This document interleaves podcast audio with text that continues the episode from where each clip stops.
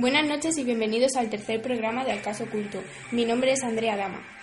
Una vez expuestos los hechos, analizados en profundidad y comparando eh, pues reiteradamente la versión oficial y la alternativa sobre cada mínimo detalle eh, de los testimonios que hemos analizado en el anterior podcast, eh, pues nos vamos a centrar en esta sesión en la psicología de la victimización criminal y la psicología policial. términos que pues iremos describiendo y analizando para una mejor comprensión. Eh, como siempre, nos acompaña Cecilia Núñez, Lili San Juan Durán y María Gutiérrez analizando la versión oficial. Y por otra parte está eh, Laura Pérez y Elena Romero, que nos darán el punto de vista desde la versión alternativa. Bueno, ¿qué os parece si empezamos con, con, la victimización criminal? Bueno, pues ya sabemos que cuando hablamos de víctimas nos referimos a aquellas personas que han sufrido las consecuencias de un acto criminal. Y bueno, en este caso, aparte de las tres niñas de las que llevamos hablando todo el programa, también hay personas cercanas a las víctimas, que son las víctimas indirectas, que también han sufrido consecuencias de esos actos. Eh, de aquí se observa el efecto expansivo que tiene eh, la victimización con respecto a las personas de gran proximidad. Eh, también es cierto que cuando hay un contacto prolongado con la víctima, se pueden llegar a contagiar algunos algunos caracteres traumáticos perdón, que, que, actúan como un estresor a, la persona que está con la víctima. Eh, entonces, cuando hay victimización, se pone en peligro la integridad de la persona, tanto física como psicológica, y se da lugar a una situación emocional donde la víctima en algunos casos no puede llegar a, es incapaz de afrontar eh, la situación y los, con la, situación con los recursos psicológicos que, que tiene. Entonces, bueno, pues cuando hablamos de víctimas indirectas, en este caso nos referimos sobre todo a las familias, en este caso a los padres de las víctimas, eh, y además podemos ver que no a todos ellos les afectó de la misma forma. Eh, bueno, eh, los medios de comunicación han influido bastante en las familias a que no se les ha respetado en su intimidad ni el respeto a, las víctimas al subir algunas fotos que ellos no querían que se subiesen. También, también podemos observar en diferentes artículos de periódicos cómo se narra lo que sucedió en el caso. En el periódico ABC, en 1992, hay una serie de artículos eh, que nos narran estas cosas. En primer, primero, el 18 de noviembre, que según cuenta la Guardia Civil, las investigaciones se, empiezan a centrar fuera de Valencia. Francisco Granados, el delegado de gobierno en Valencia, eh, dijo que la Guardia Civil estaba investigando la posibilidad de que las niñas estuviesen fuera del país y más de 80 aficionados eh, ayudaron, ayudaron, a agilizar las comunicaciones y averiguar qué, qué fue lo que pasó. El pueblo, se se solidarizó con las víctimas y con, las, o sea, con las familias perdón, y al acabar las jornadas se ponían a buscar a víctimas y a manifestarse en, en el ayuntamiento. Eh, la búsqueda se queda en manos de la Guardia Civil y de la policía. Otro artículo del mismo periódico del 25 de noviembre eh, comenta que no hay novedades, al respecto del paradero y el padre de Miriam, eh, Fernando, desmiente que como había, había una posibilidad de que hubiese viajado a Granada con el equipo de fútbol de la ciudad. Para ello, para desmentir esta hipótesis, habla con los jugadores del equipo y envía fotos para que se confirme que no, que no son las niñas. También eh, hablo con, con el, el, club, el Club de Fútbol de, Sevilla para que se hiciese un llamamiento a la opinión pública para que se sensibilizasen con, con ellos. Las familias están desesperadas y eh, Fernando les da ánimos para que no decaigan y no se derrumben hasta que no las encuentren. Y él dice que aguanta y resiste solamente por su hijo. El 26 de noviembre, Juan Lerma, el presidente de la Generalitat de Valencia, les, le muestra su apoyo y el jefe del gobierno de, Valencia lo recibe, eh, recibe a las familias tras que Fernando solicitase que fuese recibido por el ministro del Interior, es José Luis Corcuera, y el presidente del gobierno, Felipe González. La policía y la Guardia Civil continúan buscando pistas sobre el paradero de las niñas sin, sin, sin éxito alguno. Y el 28 de noviembre, eh, tal y como nos cuenta Gemma Alonso, eh, buscan a las niñas por Andalucía y por Portugal eh, debido a que se reciben numerosas llamadas que dicen reconocerlas por allí. Las familias gestionaron una campaña, en la campaña de búsqueda para imprimir fotos en, en, las etiquetas de productos y traducir los carteles a varios idiomas para así repartirlos por, por Europa. La Guardia Civil recomienda a los ciudadanos que si ven a las niñas hablen con ellas o intenten retenerlas en vez de ver cómo en el lugar en el que se encuentran, en vez de ver lo que hacen para ver si son ellas y así detener su vida. Y en un artículo del país de 1922, eh, el, del 10 de diciembre, dice que la investigación eh, sigue sin, sin, dar pistas fiables sobre el paradero de las niñas y una hipótesis que, que se baraja es que quisiesen marcharse voluntariamente y estuviesen, y, estuviesen eh, retenidas por la fuerza. Eh, esto se lo dijo el ministro del Interior, eh, ya mencionado antes, José Luis Corcuera, a las familias de las niñas. y el, el, artículo del 22 de diciembre del mismo periódico dice que las familias piden a las niñas que vuelvan a casa. La Guardia Civil no para de recibir llamadas de evidentes acerca del paradero de las niñas eh, debido al, como hemos comentado antes, al gran número de programas de televisión y de radio que hace que la, gente ayude a, en la búsqueda de las niñas.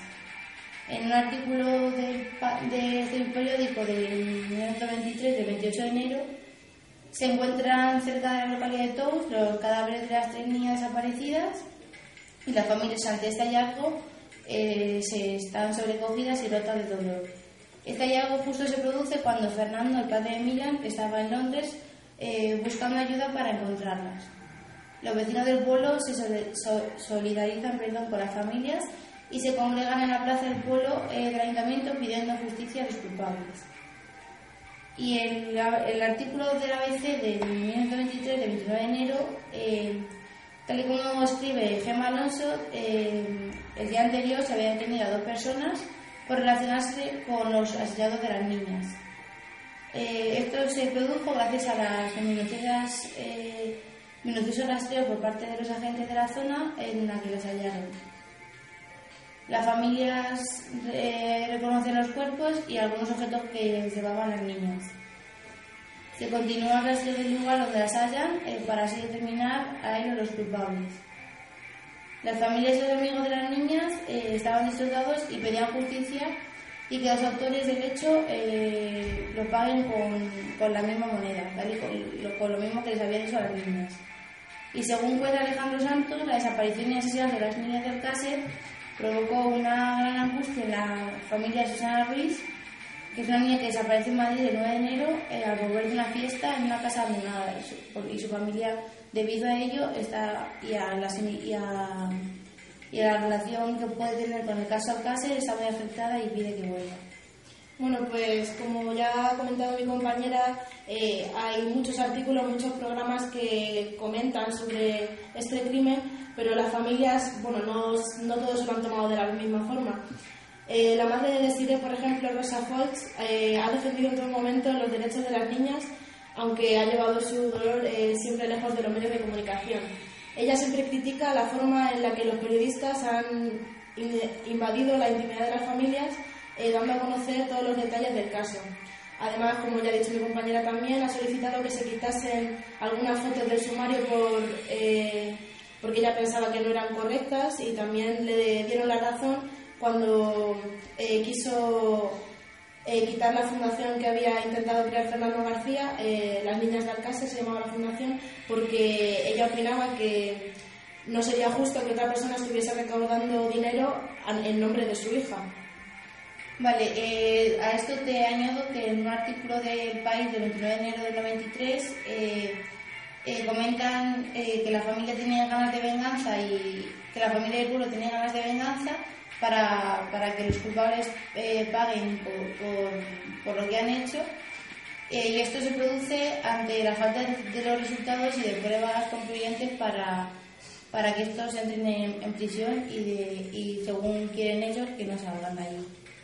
Y el 17 de marzo de, de 1993, en el ABC, los familiares de las niñas eh, comienzan a recoger firmas para que la pena para los delincuentes sexuales aumente y así y que no consigan ningún permiso ya que en muchas ocasiones eh, eh, es en estos permisos en donde se cometen estos, estos hechos. Fernando pide ayuda a la, a la, gente que participa en la búsqueda de las niñas eh, para recoger las 500.000 firmas que se necesitan.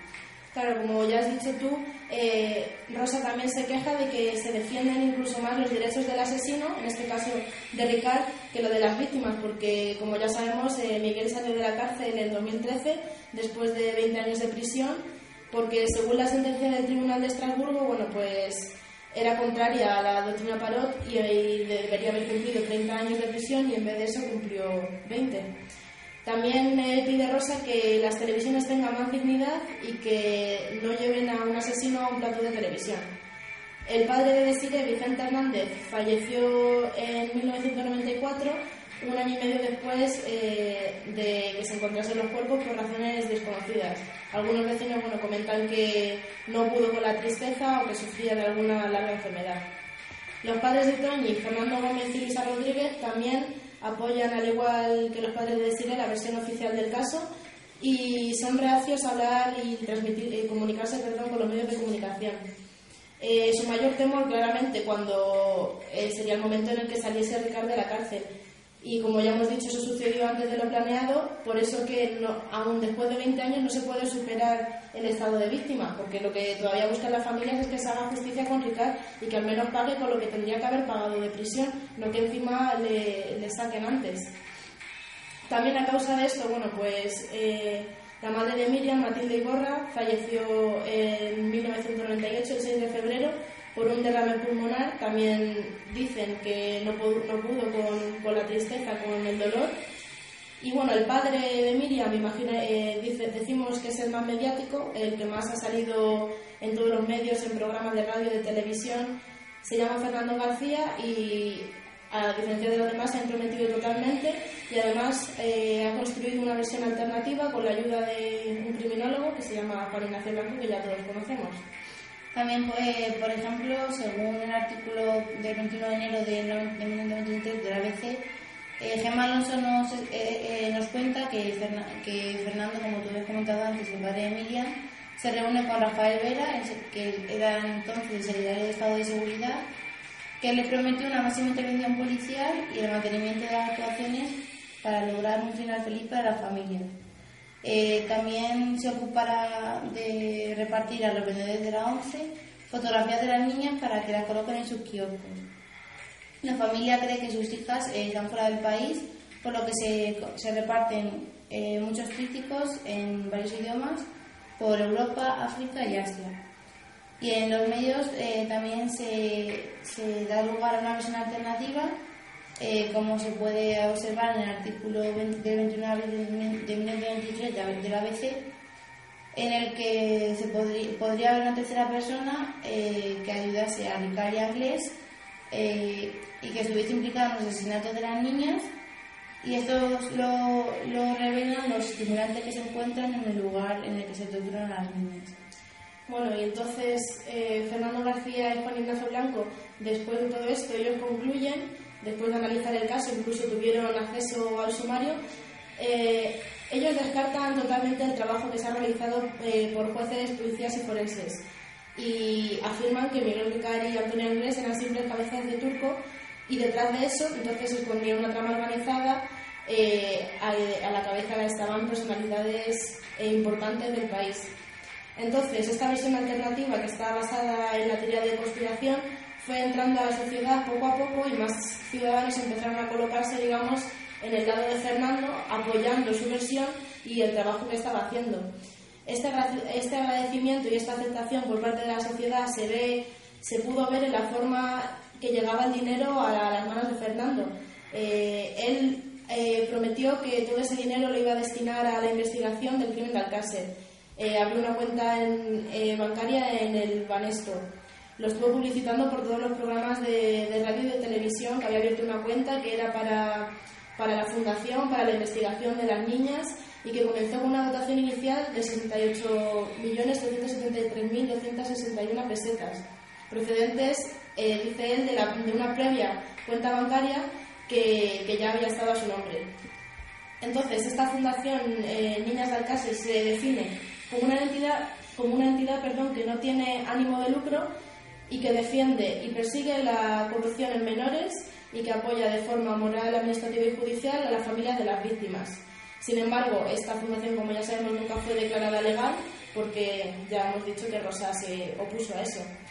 Eh, ella dijo eh, literalmente, yo quiero que se encuentre el verdadero asesino y que no se cuenten mentiras, refiriéndose a esta versión alternativa creada por Fernando. Y aunque no era legal, bueno, pues el, dinero siguió llegando a la cuenta. También se creó otra empresa, junto con el criminólogo también, eh, llamada Son Expresión, eh, con un capital inicial de 6.000 euros, que sacó esta empresa a la venta dos productos, un CD y un libro. El libro titulado ¿Qué pasa en Alcácer? fue firmado por Juan Ignacio Blanco y fue retirado en 1998 de los tribunales otra vez eh, a petición de la madre de, de Rosa. Entonces, bueno, pues tenemos miles de pesetas sin contabilizar, destinadas a una fundación que nunca ha existido y con, un objetivo que se ha ido difuminando perdón, con el tiempo. Bueno, pues esto crea sospechas y preguntas eh, a, todo el mundo que ellos eh, se han negado a, contestar y se han negado a justificar de dónde viene todo ese dinero y en qué lo han invertido. Entonces, eh, según una grabación oculta que se le hizo a Fernando, él dice textualmente, eh, yo el dinero me lo gasto en lo que quiero. Si me lo dan es mío y como si me lo gasto en fiestas. Entonces, bueno, pues ya se puede deducir dónde ha acabado todo ese dinero. Por otra parte, Juan Ignacio Blanco también dice que aparte de los ingresos que recibían por la cuenta, habrían miles de cartas que llevaban billetes o cheques y también obtenían dinero de actos benéficos o de homenaje, que, bueno, ese dinero pues obviamente nunca fue contabilizado. Entonces, como ya hemos dicho, Fernando ha sido una persona eh, siempre que ha estado en los medios de comunicación, se ha dado publicidad. Entonces, en 2009 fue condenado eh, por lo que dijo en el programa Juicio de Alcácer en el Canal 9, eh, porque según el juzgado de lo penal, tiene que pagar una indemnización, lo primero, a nueve víctimas, entre las que se encuentran cuatro guardias civiles, cuatro médicos forenses y el fiscal Enrique Beltrán. Eh, la indemnización será de 270.000 euros, 30.000 para cada grupo de, de personas. Eh, luego, también tendrá que pagar una multa de 14.760 euros por el delito de injuria grave eh, continuada con publicidad. Esto significa que Fernando afirmó en, en, los programas, por ejemplo, que el jefe estaba implicado en una investigación que se había hecho mal adrede, que Colaboraba con el tribunal en una confabulación para esconder cosas, que debía haber hecho lo necesario para buscar la verdad y había hecho eh, lo contrario y que además de estar mayor es un atrevido. Entonces, eh, bueno, pues eso es lo, a lo que se le condena y, la multa y, la sanción que le ponen. Por tanto, cuando hablamos de esto, estamos hablando también, también de una victimización secundaria, porque aquí claramente ha habido una inadecuada actuación eh, del Estado. También algunas víctimas indirectas eh, podemos decir aquellas que han eh, acudido en ayuda de la víctima, como por ejemplo eh, miembros de fuerzas, y cuerpos de seguridad, aunque bueno, estas personas suelen estar dotadas de preparación psicológica y emocional para poder hacer frente de forma correcta a este tipo de, de situaciones, así no sufrir un impacto psicológico del que hablábamos previamente. En este caso, los cuerpos policiales fueron víctimas de las críticas por parte de Miriam y bueno, pues se ha hecho justicia mediante la imposición de multas, como ya os he dicho, aunque cuando se habla de victimización secundaria de esta mala actuación del Estado, eh, bueno, pues el Estado debería haber intervenido para eh, paliar el daño realizado y reparar las deficiencias, aunque nunca lo ha hecho. A ver, Lili, perdona. Ah, eh, no, es que estamos hablando de un padre desesperado que ha perdido a su hija de forma muy brutal y eso de eh, veo normal que cree una asociación y que a partir de esto vea un poco de luz para darle em, para que su caso sea más mediático. Evidentemente va a aprovechar la situación que está viviendo para ir a la tele y a la radio. Y como él dice está yo creo que está buscando eh, luchar contra la corrupción de menores lo que, lo que él ha dicho. No creo que ese, esa grabación de si no quiero gastar en fiestas hay que ver la veracidad de la grabación y de dónde viene. Y si eso es verdad porque se ha difamado mucho de, sobre él y lo que te he dicho es un padre desesperado. Si los padres de la otra chica viven eh, su dolor de forma íntima, este señor está dando una oportunidad para darle luz a lo que, a lo que ha pasado a su hija y resolver otros casos parecidos que a lo mejor han, pasado en la zona de Valencia. Y yo quiero añadir otra cosa. cuando deciden montar la asociación por la que recibe mucho dinero, eh, es porque Fernando García se ve inmerso en dos procedimientos judiciales de los cuales se le derivaron un montón de costas de los procedimientos a pagar, no tenía ni un duro, había invertido todo su capital que había generado en sus empresas en buscar a su hija, entonces no tuvo más remedio que pedir por favor ayuda a la sociedad para que eh, pues pudiese encontrar a su hija porque nadie estaba haciendo nada. Entonces, y quiero decir, en una entrevista que hizo Juan Ignacio en Dimensión Límite, dejó muy claro que en ningún momento ellos han querido lucrar, lucrar de este caso. Es más, Juan Ignacio le dijo, no pidas públicamente una dinero a la gente porque, eh, o sea, se te van a echar en contra y van a decir que estás sacando un beneficio de una tragedia. Y precisamente hay mucha gente que lo ha pensado así, pero era un padre, como bien ha dicho Cecilia, absolutamente desesperado, que no tenía fondos y que estaba viendo, eh, bueno, pues eh, cómo mm, el Estado no hacía nada, cómo las investigaciones iban en un camino absolutamente opuesto al que realmente tenían que haber ido. Entonces, eh, bueno, pues lo hizo de esa forma. Yo no tengo constancia de que no fuese legal la, la organización. Creo que sí que era legal, aunque Rosa se opusiera y se saliese como socia eh, es una organización que sí que tuvo, que sí que era legal. Entonces, no, en ningún momento, de hecho, el dinero que recibieron perfectamente lo declararon. O sea, que no, no sé, y luego lo que decía, ¿no? En cuanto a la grabación, eh, bueno, había que ver si realmente esa grabación, realmente eso lo dijo él o no lo dijo él o, qué cosas. Y, y, los, los, delitos que se le han imputado, eh, tanto a unos como a otros, tanto a Juan Ignacio como a Fernando, eh, son delitos porque supuestamente el teniente Carrascosa y, otros agentes se sintieron muy ofendidos y realmente lo único que dijeron es que eh, toda la documentación que tenían a su alcance no la estaban depositando en ese sumario para eh, profundizar en la investigación de las niñas. No les acusaban de absolutamente nada más, pero claro, como son tenientes, como son altas eh, figuras de, los cuerpos y fuerzas de seguridad, pues eh, claro, no se puede decir absolutamente nada ni soplarles. Entonces mm, vieron la oportunidad de decir, pues una vía para encima, si es posible, que vayan a la cárcel. De hecho, por todas las, eh, incompetencias que hicieron, eh, que veremos más adelante en el levantamiento de cadáveres, tanto en la exploración de la fosa, mm, ninguno ha recibido ninguna amonestación y ninguno ha recibido nada. Sin embargo, se ha perseguido a dos personas absolutamente inocentes solo por ir en contra eh, o por, mm, digamos, eh, decir ¿no? O, sacar a la luz una verdad que, que, querían mantener oculta.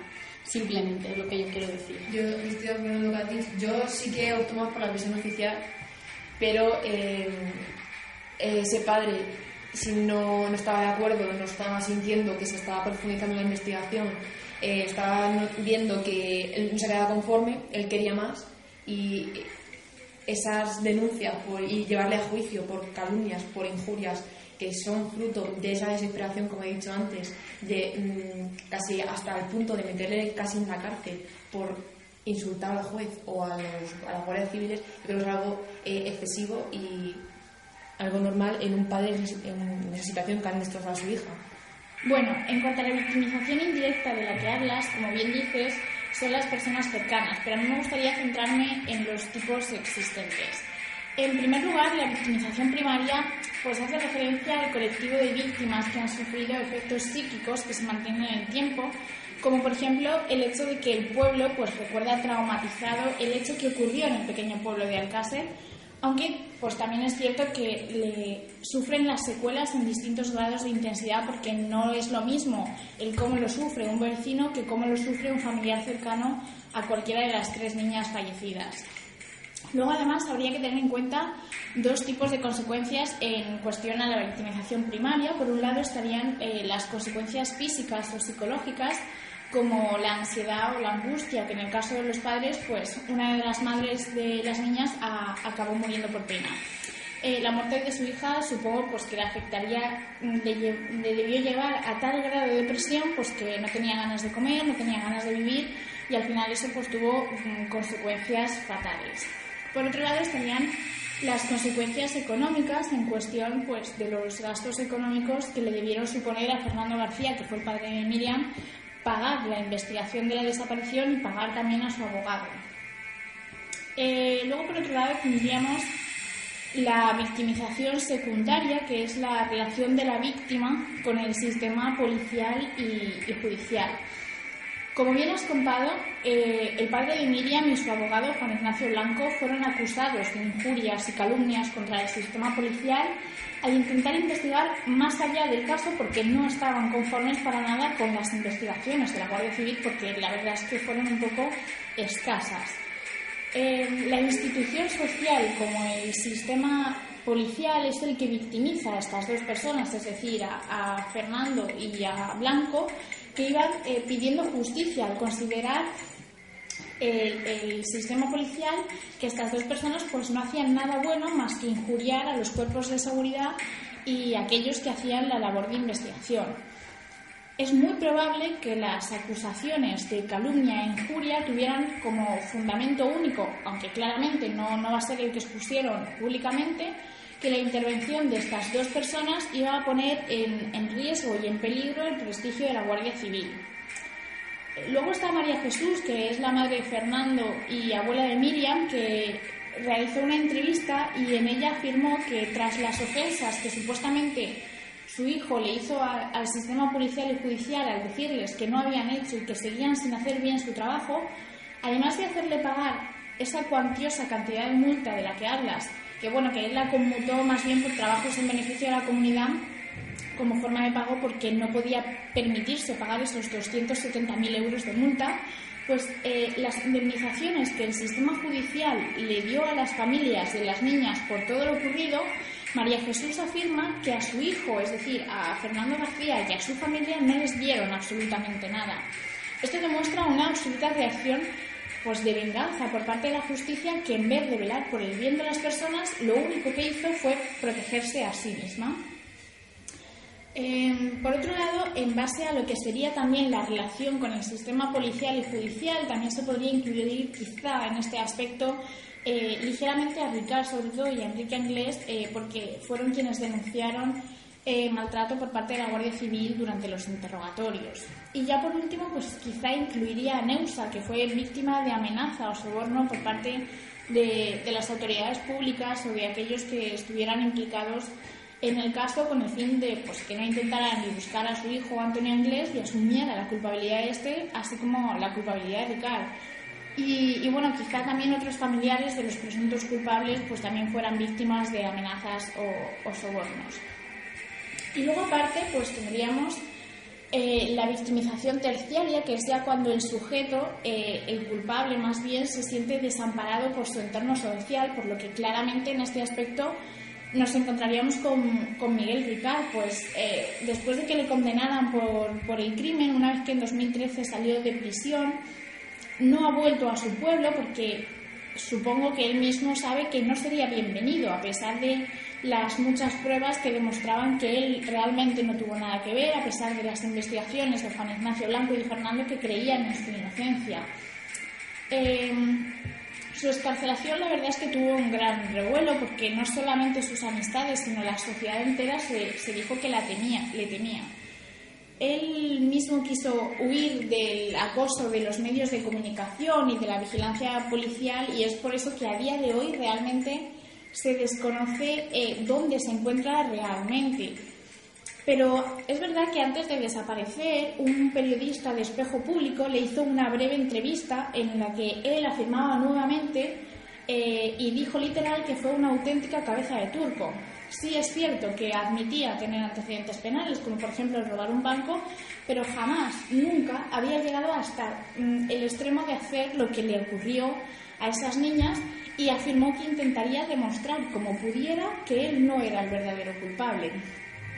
Es cierto pues también que no ha habido ninguna demostración por su parte por el momento de su inocencia, primeramente pues por lo que digo, de que no ha querido mostrarse públicamente ni tan siquiera su lugar actual de residencia, pero también hay que tener en cuenta un, dato muy importante y es que esa entrevista que se le hizo pocos momentos después eh, de su escarcelación Eh, finalmente no fue emitida en los medios de comunicación porque la cadena Mediaset consideró pues que no se le debería dar valor a, una entrevista con un asesino, asesino perdón, que era odiado y repudiado eh, por la sociedad. Entonces, realmente hay que creerse esto, porque, a ver, mm, de toda la vida, que yo sepa, todos los medios de comunicación buscan la noticia que supere a la cadena competente, buscan la noticia en exclusiva, como lo era esa, y habiendo avisado incluso horas antes de su intención de emitir la entrevista, de repente, llegada la hora de emisión, pues deciden no hacerlo. Pues no sé, a mí sinceramente mm, me huele a que de nuevo la gente implicada en el caso Alcácer supieron de la existencia de esa entrevista e intentaron, y finalmente lo consiguieron, que no se emitiera en televisión para evitar que la confesión de Ricardo pues, pudiera generar nuevas dudas al respecto.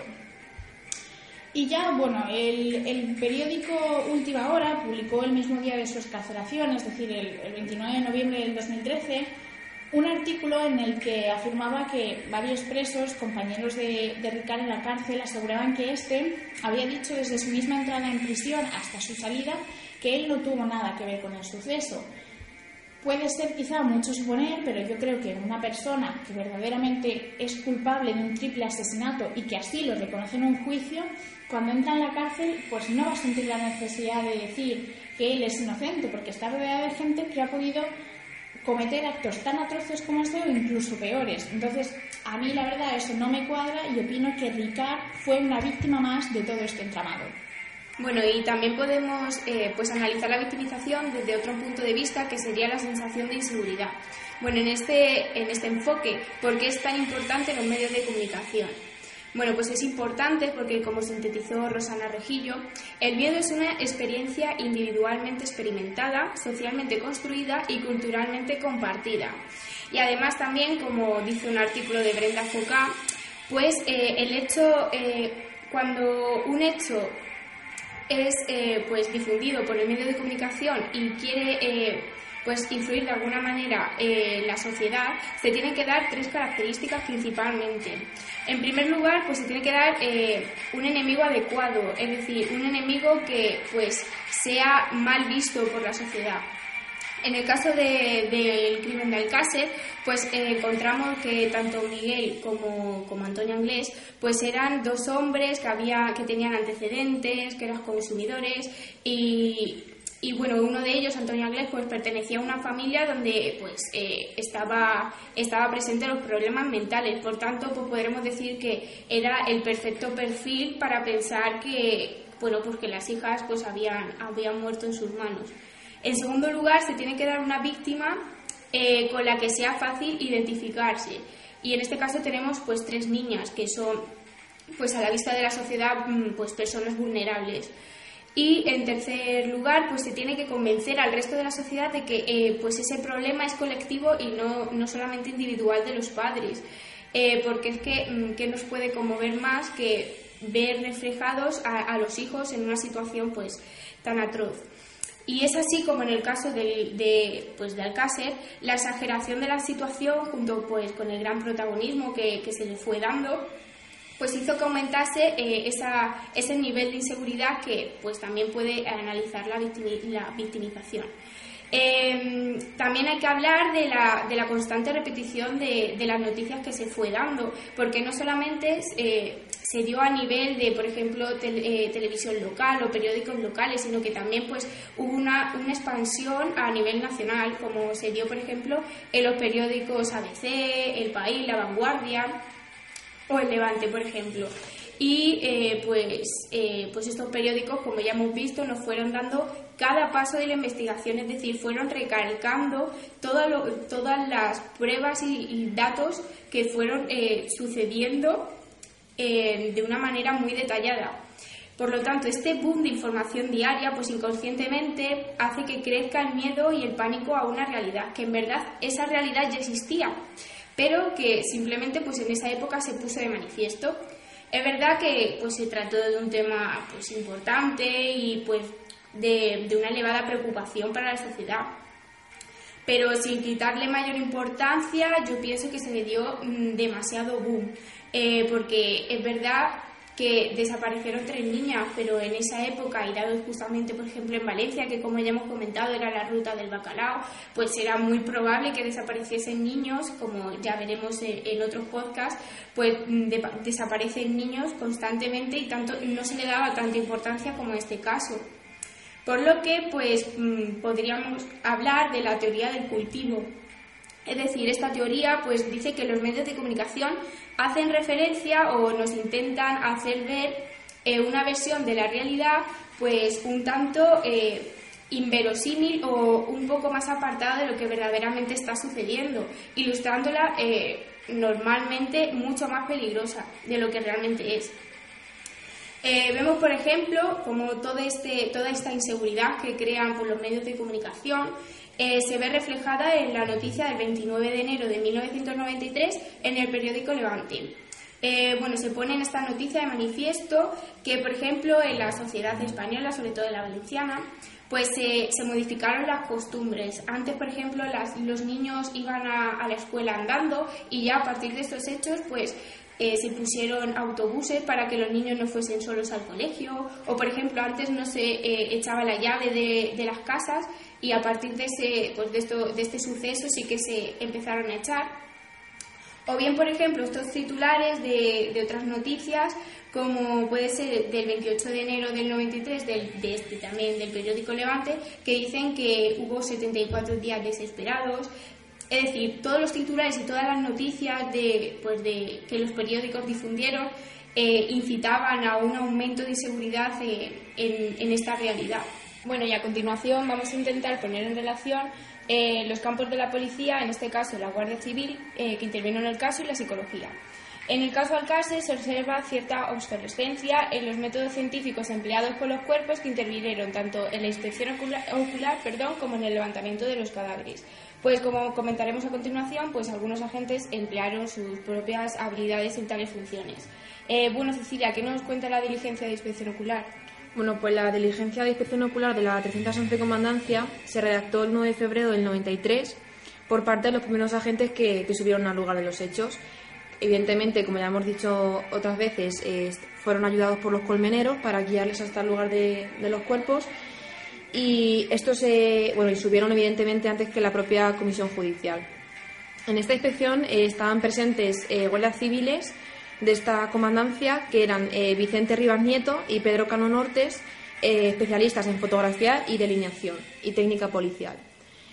Eh, hay que destacar que todos ellos estaban diplomados en Policía Judicial por el Centro de Estudios Judiciales del Ministerio de Justicia y luego, por otro lado, encontramos a Raúl Martín González. Bien, pues a partir de aquí, más o menos, y de, mono, perdón, de modo bastante breve, voy a decir que sobre la una del mediodía del 27 de enero del 93 reciben una comunicación interna por parte del COS, que es la Central Operativa de Servicios, de que se traslade esa patrulla a Yombay para recibir órdenes de que subiesen pues, al paraje de la Romana para, porque habían encontrado eh, pues, una mano, un resto de un cadáver. Eh, son informados de todo ello y eh, se desplazan al lugar guiados por el apicultor que, lo descubrió comprobando así que, era, era, cierto que había un hallazgo. Cuando llegan a la zona, evidentemente el camino está bastante complicado y tienen que dejar el, vehículo en, mucho antes y llegar hasta el lugar de los cuerpos a, pie.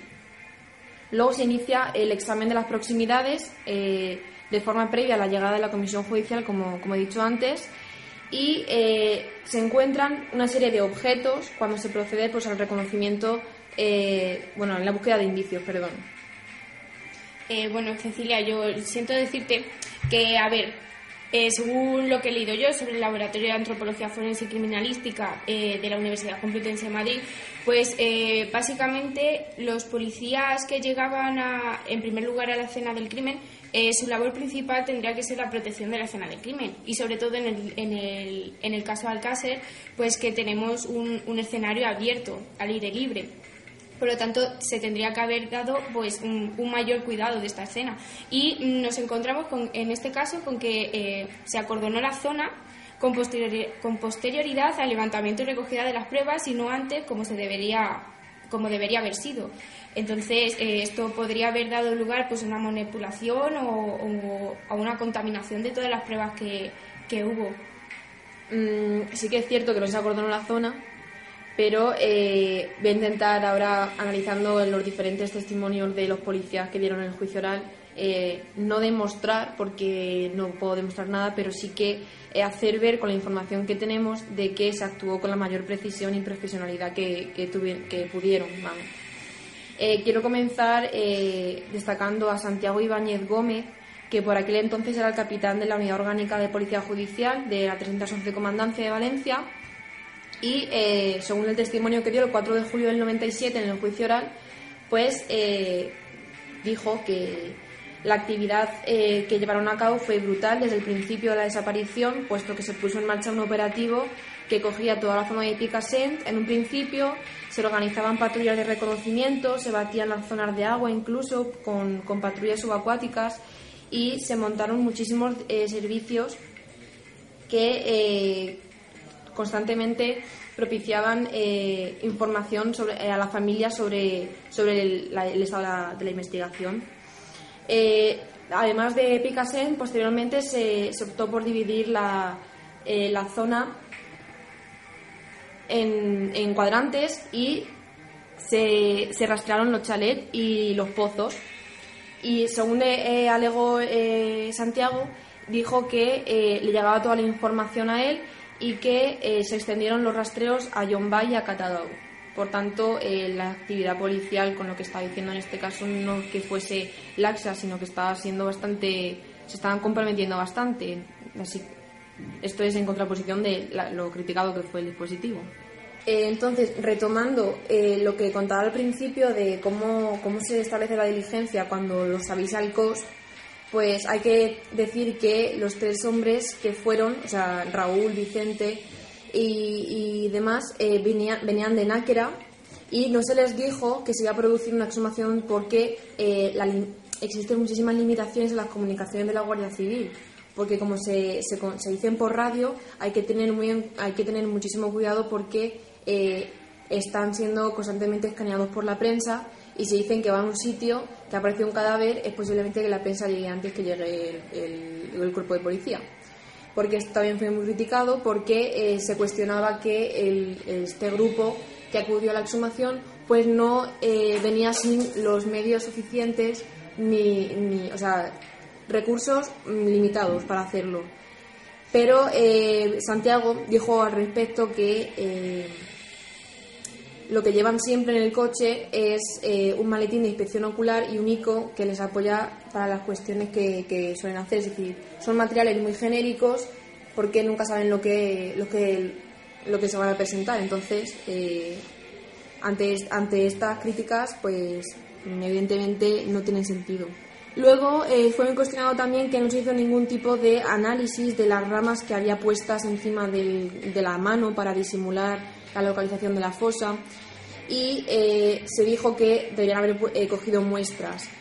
Pero eh, según dice Santiago, esto no es muy relevante porque, según él, que haya matojos secos en un lugar no es muy relevante para la investigación del crimen realmente, pero sostiene que es el especialista en, en, recoger este tipo de pruebas el que lo debe de considerar. Y en este caso no se considera relevante y tampoco hubiese sido determinante para eh, resolver el caso.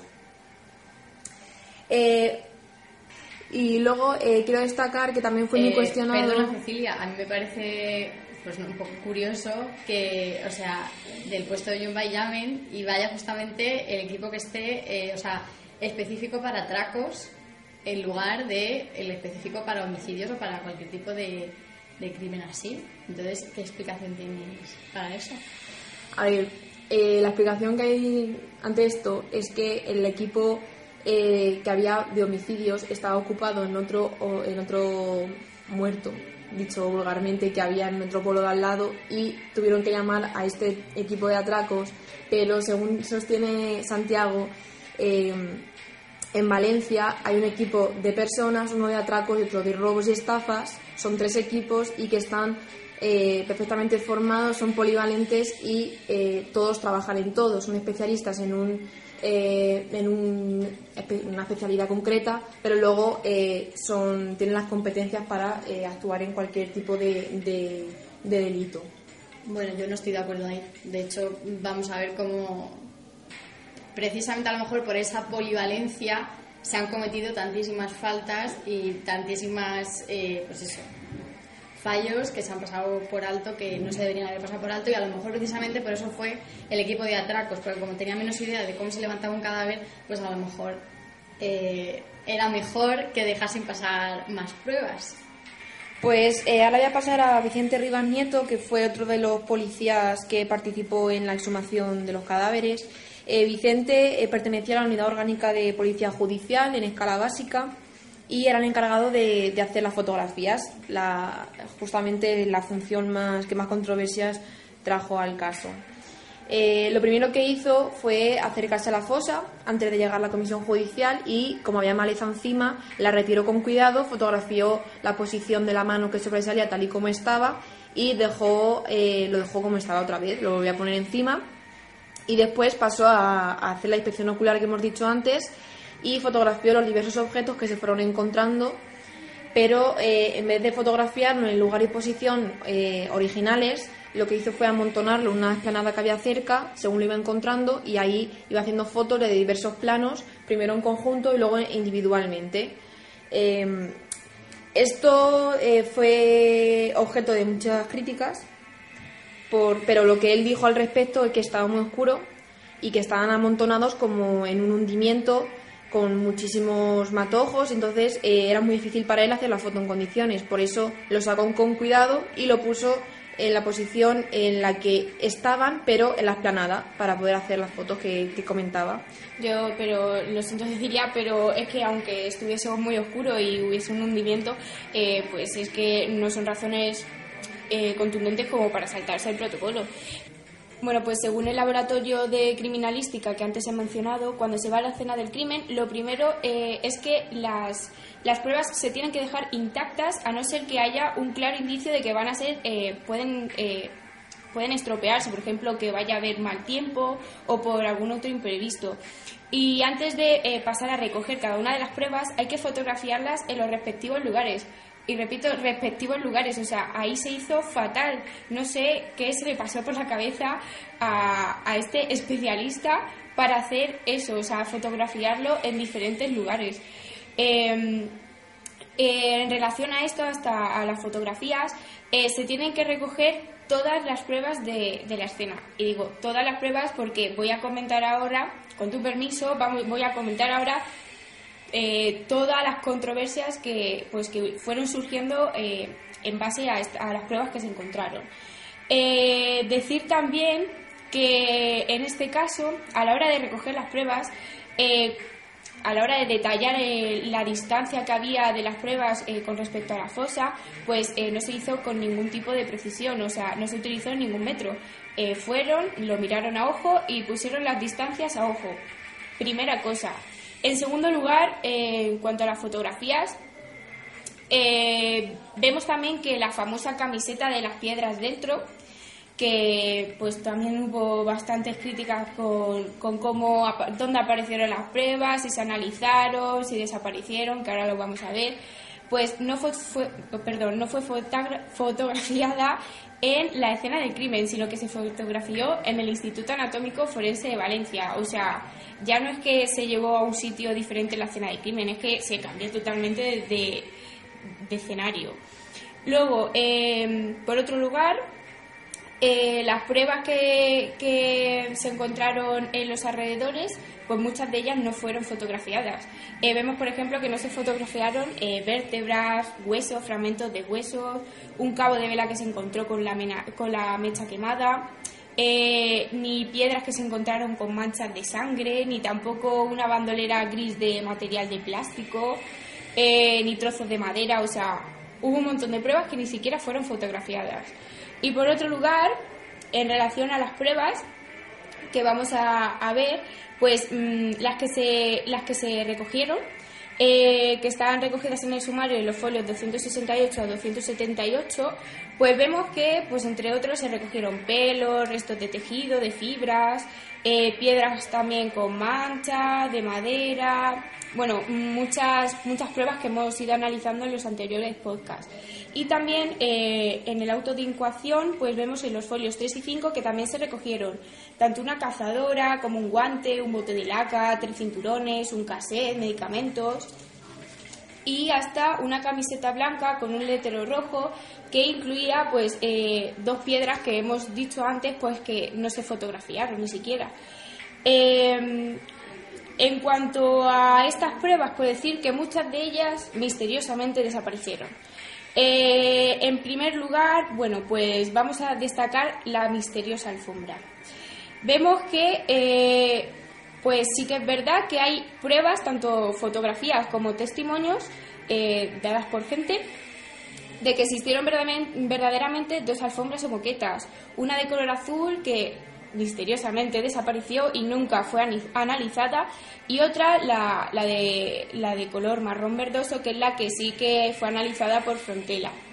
Entonces, pues vemos otra vez otro, eh, pues otro misterio de este rompecabezas con, con, la alfombra azul. Y también hay que destacar que, entre otros objetos que pues, desaparecieron, eh, vemos las dos piedras de río que fueron halladas en la camiseta, en el interior de la camiseta, eh, un plástico que se encontró en el interior de la fosa y la bandolera de color gris que, hemos dicho antes que no fue, no fue fotografiada. Y por último, también en relación un poco a, las negligencias que se produjeron en cuanto a, los alrededores de la fosa, por decir que no se hizo una inspección ocular de la caseta más cercana donde se encontraron los cuerpos. De esa caseta no, pero de la romana sí. Y misteriosamente eh, sí que en la romana encontraron cosas, pero no se analizó la otra caseta.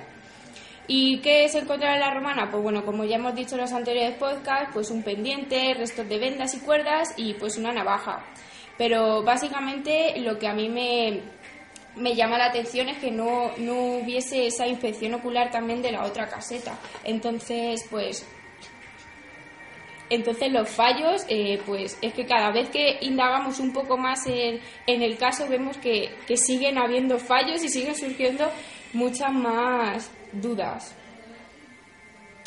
Eh, sí que es cierto que en lo que has dicho de las mediciones que se hicieron de los objetos eh, con la fosa se hizo de forma a ojo, pero que tú dices que la inspección que se hizo ocular no fue, no fue buena, pero es que hay que destacar que según he leído en el protocolo oficial de actuación de la Guardia Civil, existen diferentes metodologías para actuar en un sitio a otro. Por ejemplo, de Madrid a Valencia cambia totalmente y cada comandancia tiene su forma de actuar. Esto no significa que esté mal hecho o, está, o sea, que esté peor o mejor hecho.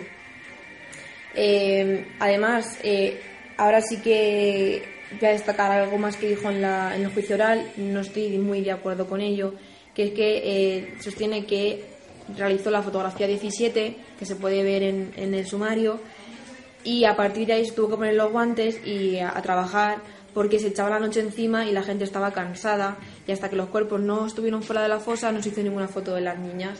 Eh, en parte eh, puede que lleve razón, eh, muchas horas en ello y había que sacar tres cuerpos. A lo mejor requerían colaboración de personas que no, a lo mejor no tienen que participar en ello y se puede justificar en esa medida el que no pudiese hacer fotos de las niñas dentro de la fosa. Es algo que no se hizo pero que eh, para compensar este error eh, lo que hizo fue eh, acudir a, las autopsias y hizo un reportaje fotográfico y de vídeo. Se presentó voluntario para ello y el médico forense lo aconsejó así además. Y las fotos y el vídeo lo hizo en función de su propio criterio, su enfoque y todo aquello que, que él creía importante. Pero, pero tú piensas verdaderamente que es más importante que en ese mismo momento, o sea, que se hiciese con una mayor rapidez el levantamiento de cadáveres o que verdaderamente lo hiciesen bien. Porque básicamente en este caso eh, tuvo más importancia que lo hiciesen en el momento a que verdaderamente esperasen un poco a que otros especialistas estuviesen eh, menos ocupados o pudiesen intervenir y que lo hiciesen verdaderamente bien. Porque ya hemos visto que ha sido un caso muy mediático y es un poco raro que prefieran hacerlo deprisa y mal que bien y un poco más lento, ¿no? A ver, yo pienso que en ese momento el cometido que tenían era sacar los cuerpos de ahí. No sabían que era el Ñatalcase, no se había determinado que eran el, estado que tenían los cuerpos no era para reconocerlas. Simplemente eran tres cuerpos y lo que quería hacer era sacarlos rápido, evidentemente, y llevarlos al Instituto Anatómico Forense. Mm, no sé. Eh, y en defensa de esto, eh, cabe destacar que eh, Santiago, el capitán que hemos comentado anteriormente, eh, sostiene que eh, sí que se hicieron de 36 fotografías, se hicieron 34. Y sostiene que, eh, bueno, pues es el especialista en fotografía el que lo tiene que hacer según considere oportuno y si colaboró con sus compañeros y no hizo más fotografías fue porque lo consideraría así. Tampoco se moja mucho en el juicio hablando de esto y sostiene que se podía haber hecho mejor y dice que sí, que sí que se puede hacer mejor, pero eh, piensa que el trabajo que se realizó eh, era correcto dentro de, lo que cabía. Eh, bueno, Cecilia, perdona, yo solamente quiero dar mi opinión personal, que es que en cuanto a lo de las fotografías, Pedro también lo dice en su declaración, que se realizaron 34 fotografías en total, como si fuese algo aquí. Es que yo mm, 34 fotografías son las que hago en el primer día cuando me voy de vacaciones. O sea, entonces me parece que para un levantamiento de cadáveres tendría que haber mm, no 34, sino 3.400. Entonces, sinceramente, como opinión personal, creo que fueron muy, muy, muy pocas. Pero bueno, si el señor Ibáñez dice que fueron suficientes, pues ahí lo dejamos. Bueno, pues eh, bueno, eh, cada uno evidentemente va a tener su punto de vista. Si hablo ahora un poquito de Raúl Martín González, solamente destacar que en su declaración, eh, bueno, Raúl, eh, Raúl Martín González era experto en investigación criminal y eh, vuelve a relatar lo de lo que sus compañeros, eh, cómo se agruparon los objetos y eh, destaco sobre todo el tema de la, de la redacción de la diligencia porque dice que el informe de inspección ocular se hizo el 1 de febrero, como he dicho al principio, dice porque esos días realizaban gestiones para localizar a Anglés o se hacían otros asuntos de mucha más urgencia que redactar el- el- la simple diligencia. Por eso eh, se quedó en un, borra- un- un borrador que hizo, que hizo Cano, que ahora la de él, y se esperó hacerla cuando mejor se, se pudo. Eh, bueno, vale, pues ahora pasando. eh, voy a repetir yo en cuanto a cosas de levantamiento de cadáveres. Que, bueno, has dicho tú, pero para no reiterarme y tampoco para no estar interrumpi- interrumpiéndote constantemente, eh, pues tampoco quiero que pierdas el hilo, ¿no? Entonces, eh, bueno, lo primero que hemos dicho es que los policías tienen que seguir unos protocolos de actuación. Yo me voy a centrar en el de levantamiento de cadáveres porque mi compañera Andrea ya ha dicho el resto del de la fosa y alrededores. Entonces, cuando nos encontramos con una escena de un crimen abierta, como bien ha dicho Andrea, eh, según dicen Robledo Páez, Viñuelas y Hormigos, hay que hacer dos acordonamientos de la zona. El primero sería eh, aquel en el que únicamente podrían atravesar los servicios sanitarios o de auxilio de rescate, en el caso de que existan víctimas eh, que estén vivas, y además de los cuerpos y fuerzas de seguridad que únicamente pueden entrar cuando ya viene la comisión judicial o la policía judicial. Y después eh, se, se realizaría otro acordonamiento que sería el que hace la Guardia Civil y el resto de policías, que sería el que podrían atravesar eh, pues, mm, cuando su presencia es necesaria. Entonces, en este caso, con los acordonamientos que tenemos, pues eh, se hace un pasillo de acceso por la Guardia Civil en el cual si tienes que entrar o salir de la zona, pues tienes que entrar y salir por ese pasillo. Eh, bueno, esto no se hizo, como ya se ha dicho, pero ni en los alrededores ni en la propia fosa, que es donde yo me voy a centrar. Y, luego además eh, me parece muy relevante las personas que pueden estar en la escena del crimen. Que, eh, bueno, voy a pasar a analizar tres declaraciones que hacen, pues igual, Vicente, Pedro y Raúl, que fueron los que estuvieron supuestamente en el levantamiento y en la inspección ocular, eh, que, bueno, pues no coinciden. Lo- el Vicente dice que las personas que se encontraban allí eran dos, o sea, sus dos compañeros, el mismo, el señor Aquino, el capitán de la unidad territorial, el señor Anta, con su conductor, eh, un brigada jefe de la línea de Alcira, con su otro conductor, el- un compañero de Aquino, un compañero de Sueca, el funerario, otra persona que sería un compañero del funerario, Luego llegó la comisión judicial que la forman tres miembros, que son el juez, la secretaria y el médico forense, y dice que cree recordar que había otra persona. O sea, este señor nos expone que en la escena del crimen había 17 personas, de las cuales seguras, seguras tenemos 15. Luego, Pedro dice igual que, rondando las personas, que serían unas 11 o 12. Y además dice que esas personas no hace falta reseñarlas en el levantamiento, en el acta del levantamiento de los cadáveres, que únicamente se, re- se- se quedan reflejados en ese acta la autoridad judicial y los componentes que redactan el acta. O sea, el resto de personas, da igual si están o no están, da igual si tocan la escena o no la tocan, porque ahí no van a estar reflejadas. Y luego, la declaración de Raúl dice que unos siete u ocho. O sea, yo no sé de verdad en qué levantamiento estuvieron estos señores, porque todos dicen que habían personas diferentes. Entonces, pues, me llama la atención. Eh, en cualquier caso, el protocolo dice que no debería haber tanta gente allí porque se puede contaminar la zona y porque solamente es las personas que sean estrictamente necesarias. Eh, bueno, ya una vez que ya se verifican los hechos y demás, se tiene que poner en conocimiento del comandante de puesto eh, y seguir la cadena, la cadena jerárquica, que yo no tengo noticias de que esto realmente fuese así, principalmente porque el capitán de la unidad territorial, que era el señor Anta, estuvo 10 minutos en la escena del crimen y luego se marchó. No sé muy bien hacer qué, pero se marchó. Entonces, mm, no le interesaría mucho estar ahí, o no sé. Eh, entonces, esto es importante porque, bueno, pues tienen mucha responsabilidad los cuerpos y fuerzas, ¿no? En los que, que acuden allí. Eh, después quería decir que, bueno, sí que es cierto, ¿vale? Y lo diré pues en tu favor, que no existe un protocolo concreto sobre muertes violentas ni homicidios en la Guardia Civil, pero también tengo que decir que la Guardia Civil se fundó en el 1844 y que evidentemente existe un protocolo consuetudinario que está perfectamente arraigado y que conocen cualquier persona que entre a trabajar dentro de, la Guardia Civil. Entonces, no exime de culpa bajo mi punto de vista.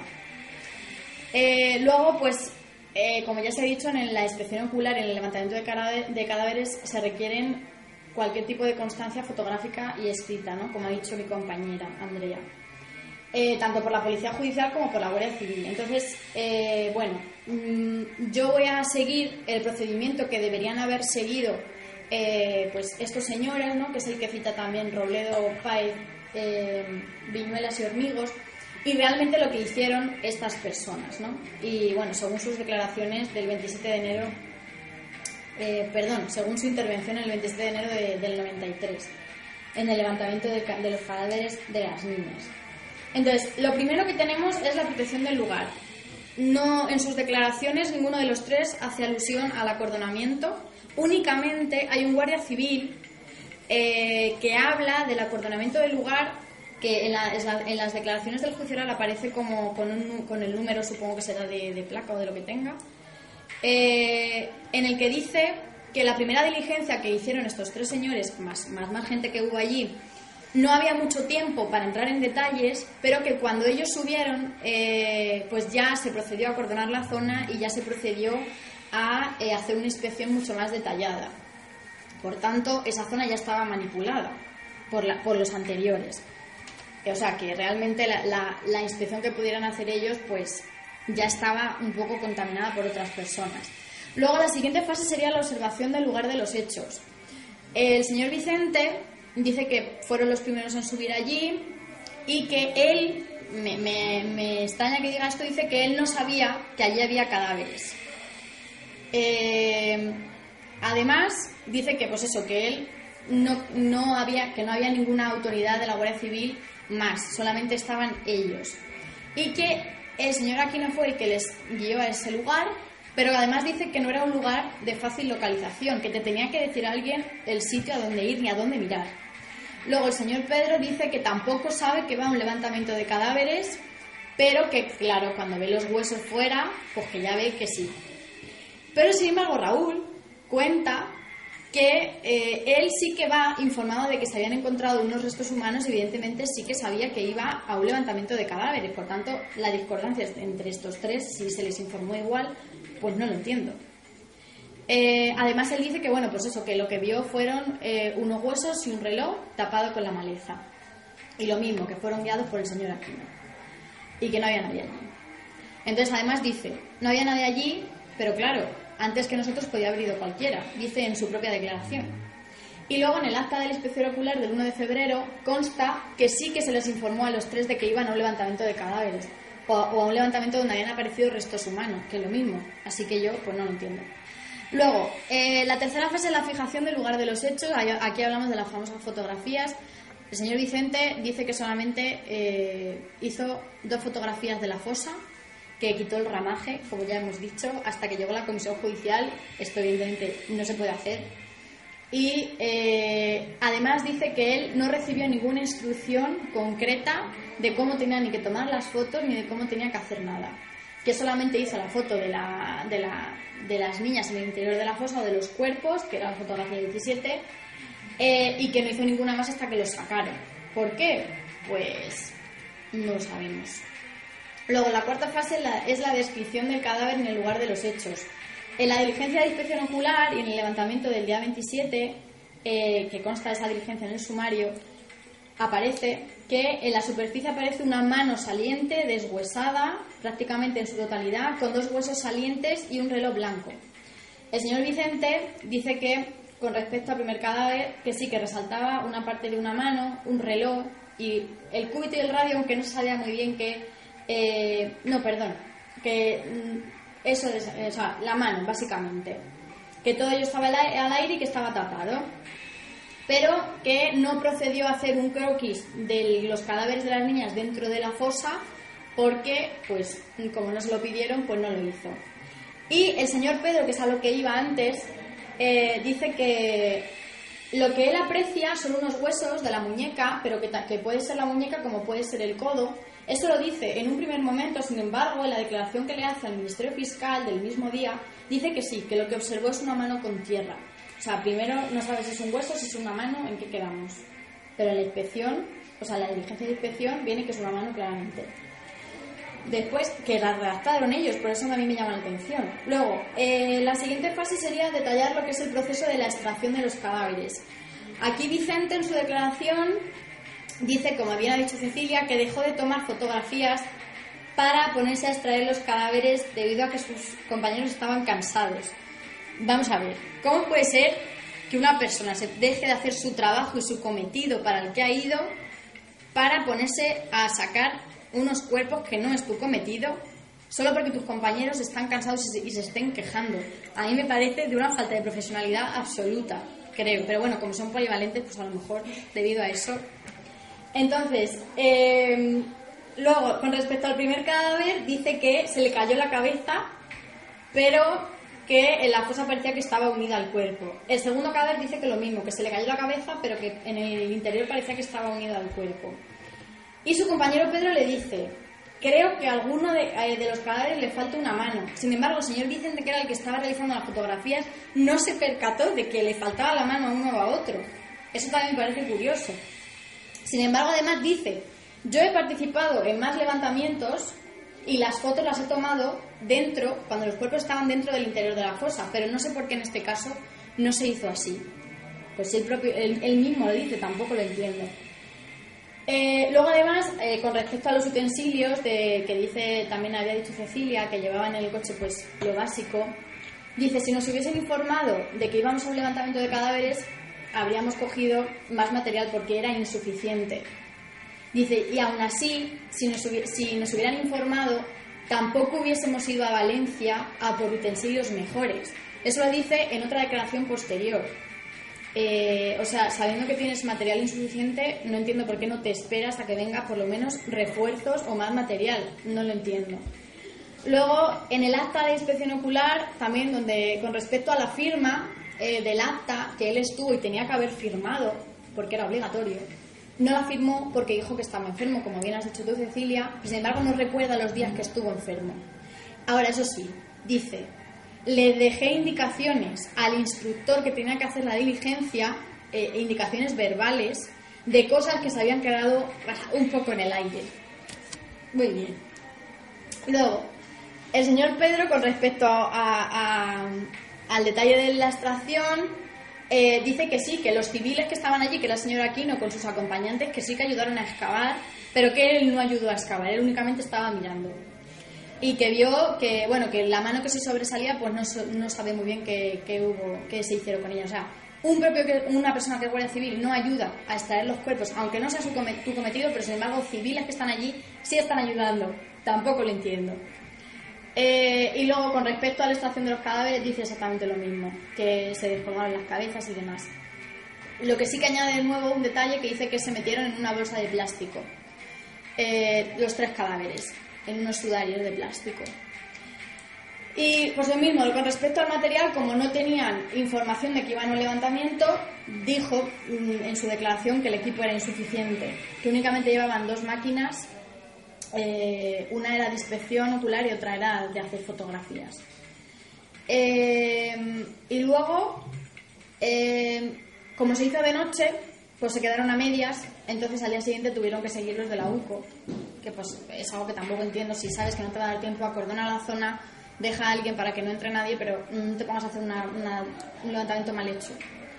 Y pues respecto al modo de realizar la- el acta de inspección ocular... Laura, te interrumpo. Dime, Yo dime. creo que sí que se quedó alguien custodiando la zona toda la noche. No, no, si yo no, yo no, o sea, lo que me refiero es que si sabes que es de noche y no te va a dar tiempo a hacer una inspección en condiciones o un levantamiento en condiciones, acordona la zona, deja a alguien, vete a por medios y, y máquinas eh, especializadas y vuelve cuando sea amanecer, que no sé, que amanece a las 7 de la mañana, 7. Sí, pero no, va a manejar ahí los cuerpos. Yo creo que eso, no, no sé si, vamos, no estoy muy. muy. no. mm, no sé cómo se actúa Sí, realmente. viable, sí. pero eh, dejar los cuerpos ahí toda la noche, yo creo que una vez que ya los, los has encontrado, yo creo que te los tienes que llevar. No lo sé. Es No sé. una posibilidad. Yo no, no tengo ni idea tampoco. Eh, y luego, pues eso, en cuanto al modo de realizarla, dice que eh, ellos iban apuntando lo que iban encontrando, que se lo comunicaban al instructor y que una vez que ya habían pasado a máquina todos los, eh, digamos, las cosas que habían apuntado que les interesaban para perseguir o para buscar a la persona eh, posible asesino de, de- esos cuerpos, pues que luego ya esos folios los destruían. O sea, el resto de pruebas que no te que consideras que no están y que no son importantes, pues da igual, no las dejas reflejadas. Pues tampoco me parece lógico. Y luego, pues en cuanto a Raúl, eh, pues Raúl, sin embargo, dice que el levantamiento fue muy minucioso, que el cadáver número uno tenía las manos atadas, que eso no lo dice ningún, ninguno de los otros dos. Igual, con respecto al proceso de extracción dice lo mismo, eh, aunque también añade que no lo recuerda muy bien, pero que se ratifica. Y además dice que no es eh, normal que, se deje, que no se deje constancia de los objetos que salen eh, de la fosa mientras se está produciendo la extracción. Dice que eso tiene mucha importancia para él y que no sabe por qué no lo hicieron. Pero como él no tenía que hacerlo, pues tampoco se metió ahí. Y eh, luego el informe se redactó el 1 de febrero, eh, cuando la inspección se hizo el día 27, que tú también habías entrado en este detalle, porque tenían muchas diligencias más que hacer, como por ejemplo buscar a Antonio Anglés. Pues hombre, no sé. Sí, Yo- eso dice, eso dice Raúl. yo considero que es más importante eh, redactar una diligencia de, de una estación de unos cuerpos que buscar a Antonio Anglés que está fugado y vaya usted a saber dónde estaba. Bueno, muerto, pero vaya usted a saber. Eh, y luego, pues nada, eh, una vez que ya estaban hechas, pues la firmaron los tres y dice, eh, dice Raúl, dice yo firmé el acta porque, bueno, más o menos coincidía todo como había sucedido. Bueno, pues nada, pues la firmo. Eh, pues nada. Y luego en el acta sí que viene, que me apetece reseñarlo, que el cadáver número uno aparece sin la mano izquierda y el número tres sin la mano derecha. Y que, sin embargo, este detalle a ninguno de ellos le llamó la atención. No sé muy bien por qué.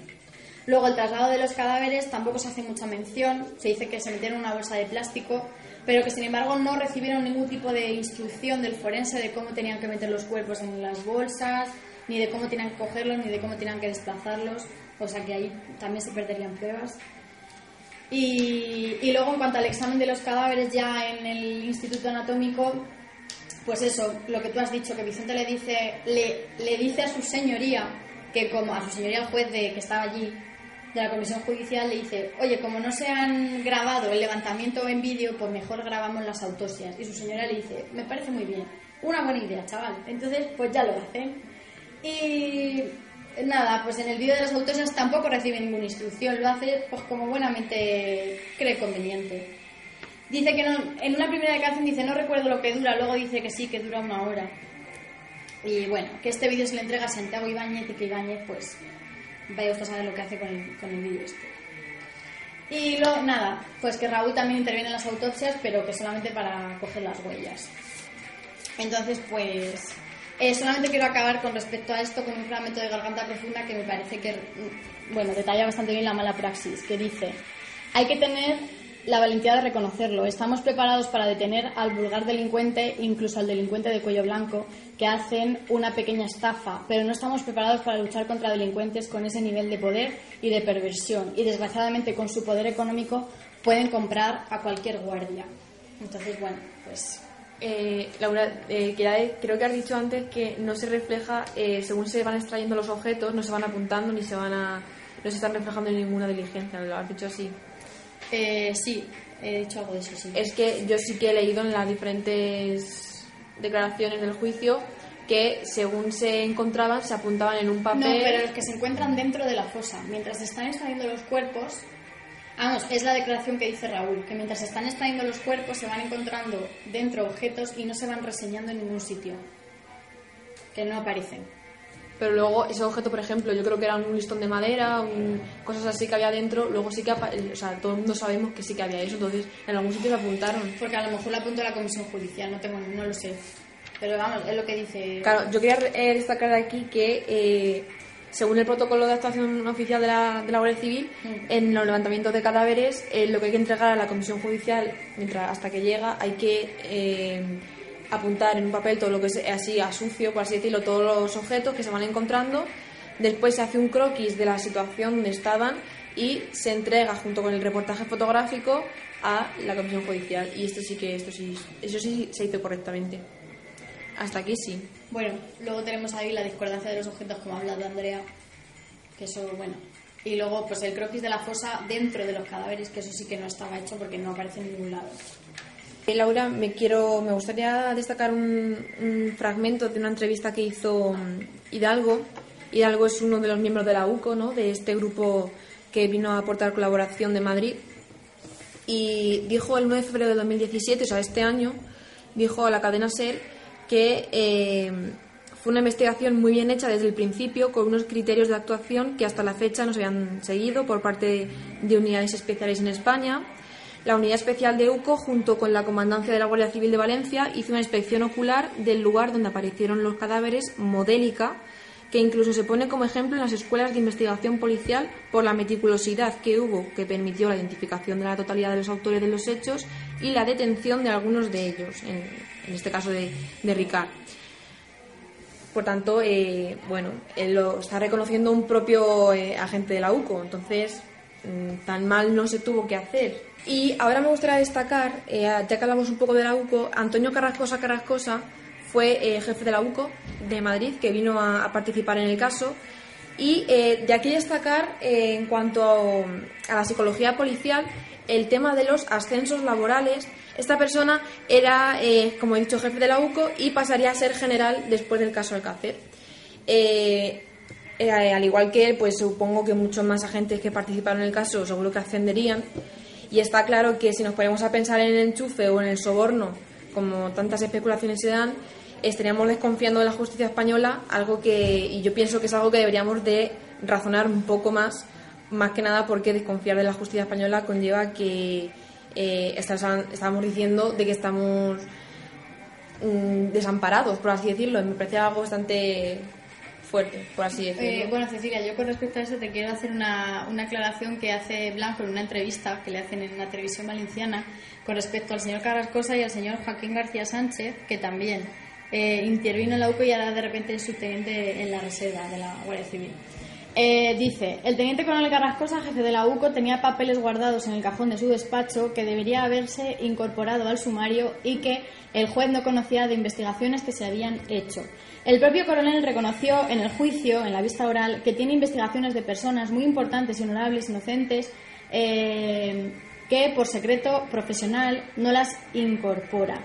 El teniente, el máximo responsable de la investigación de las niñas, se entera de la aparición de los cuerpos por una llamada que le hizo su padre porque salió en la televisión, o sea, ni siquiera le informaron directamente.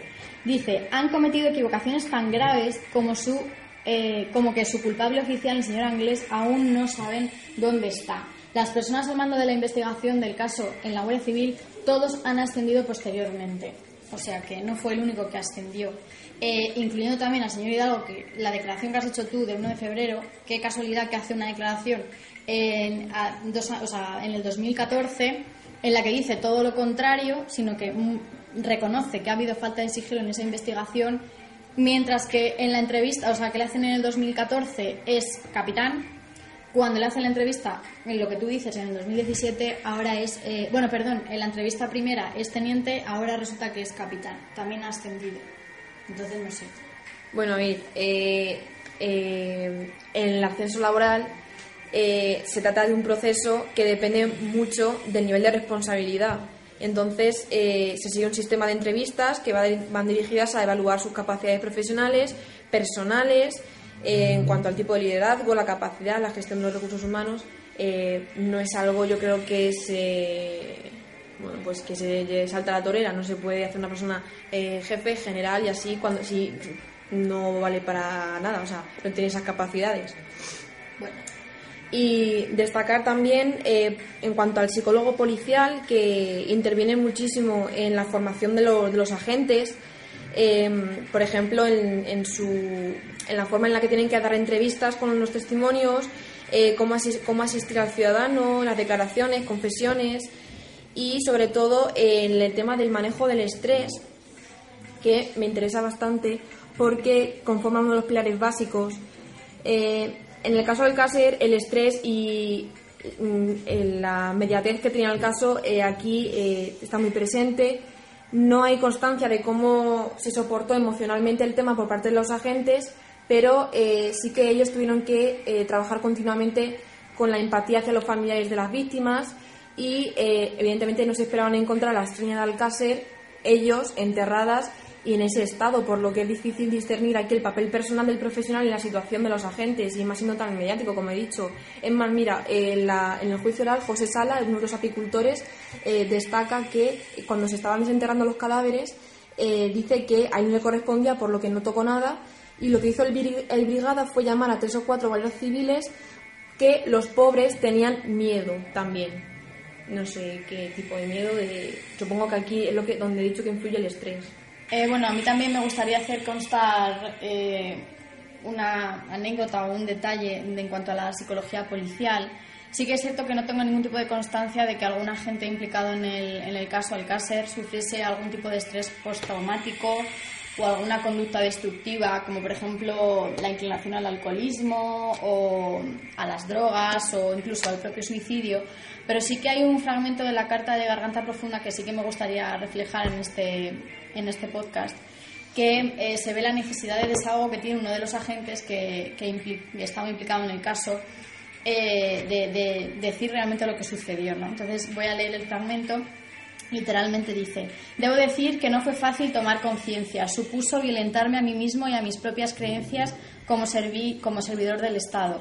Por mi trabajo sabía perfectamente que lo que denunciaba Fernando y Juan era algo extremadamente delicado para la credibilidad de la justicia y de los cuerpos y fuerzas de seguridad del Estado. Desde entonces mantuve una secreta relación con Fernando y con Juan para comunicarles mis averiguaciones, reflexiones e informarles sobre algunas claves del caso. Consideré entonces y ahora por su seguridad y por la mía, que el anonimato era necesario e igualmente no era conveniente informar a más personas. En mi función hay cosas de las que me enorgullezco, particularmente de aquellas que sirvieron para salvar eh, vidas, pero también hay cosas que hice de las que me entristezco, porque sé perfectamente para qué personas amorales sirvieron y eh, o qué intereses espurios alimentaron. Solo en el caso Alcácer me he permitido quebrantar algunos derechos que me son verdaderos por mi función. Bueno, la carta continúa eh, y se dispone a contar una serie de conversación que tuvo con un coronel de la Guardia Civil al que él consideraba uno de los pocos inteligentes que, quedaban dentro de ese cuerpo.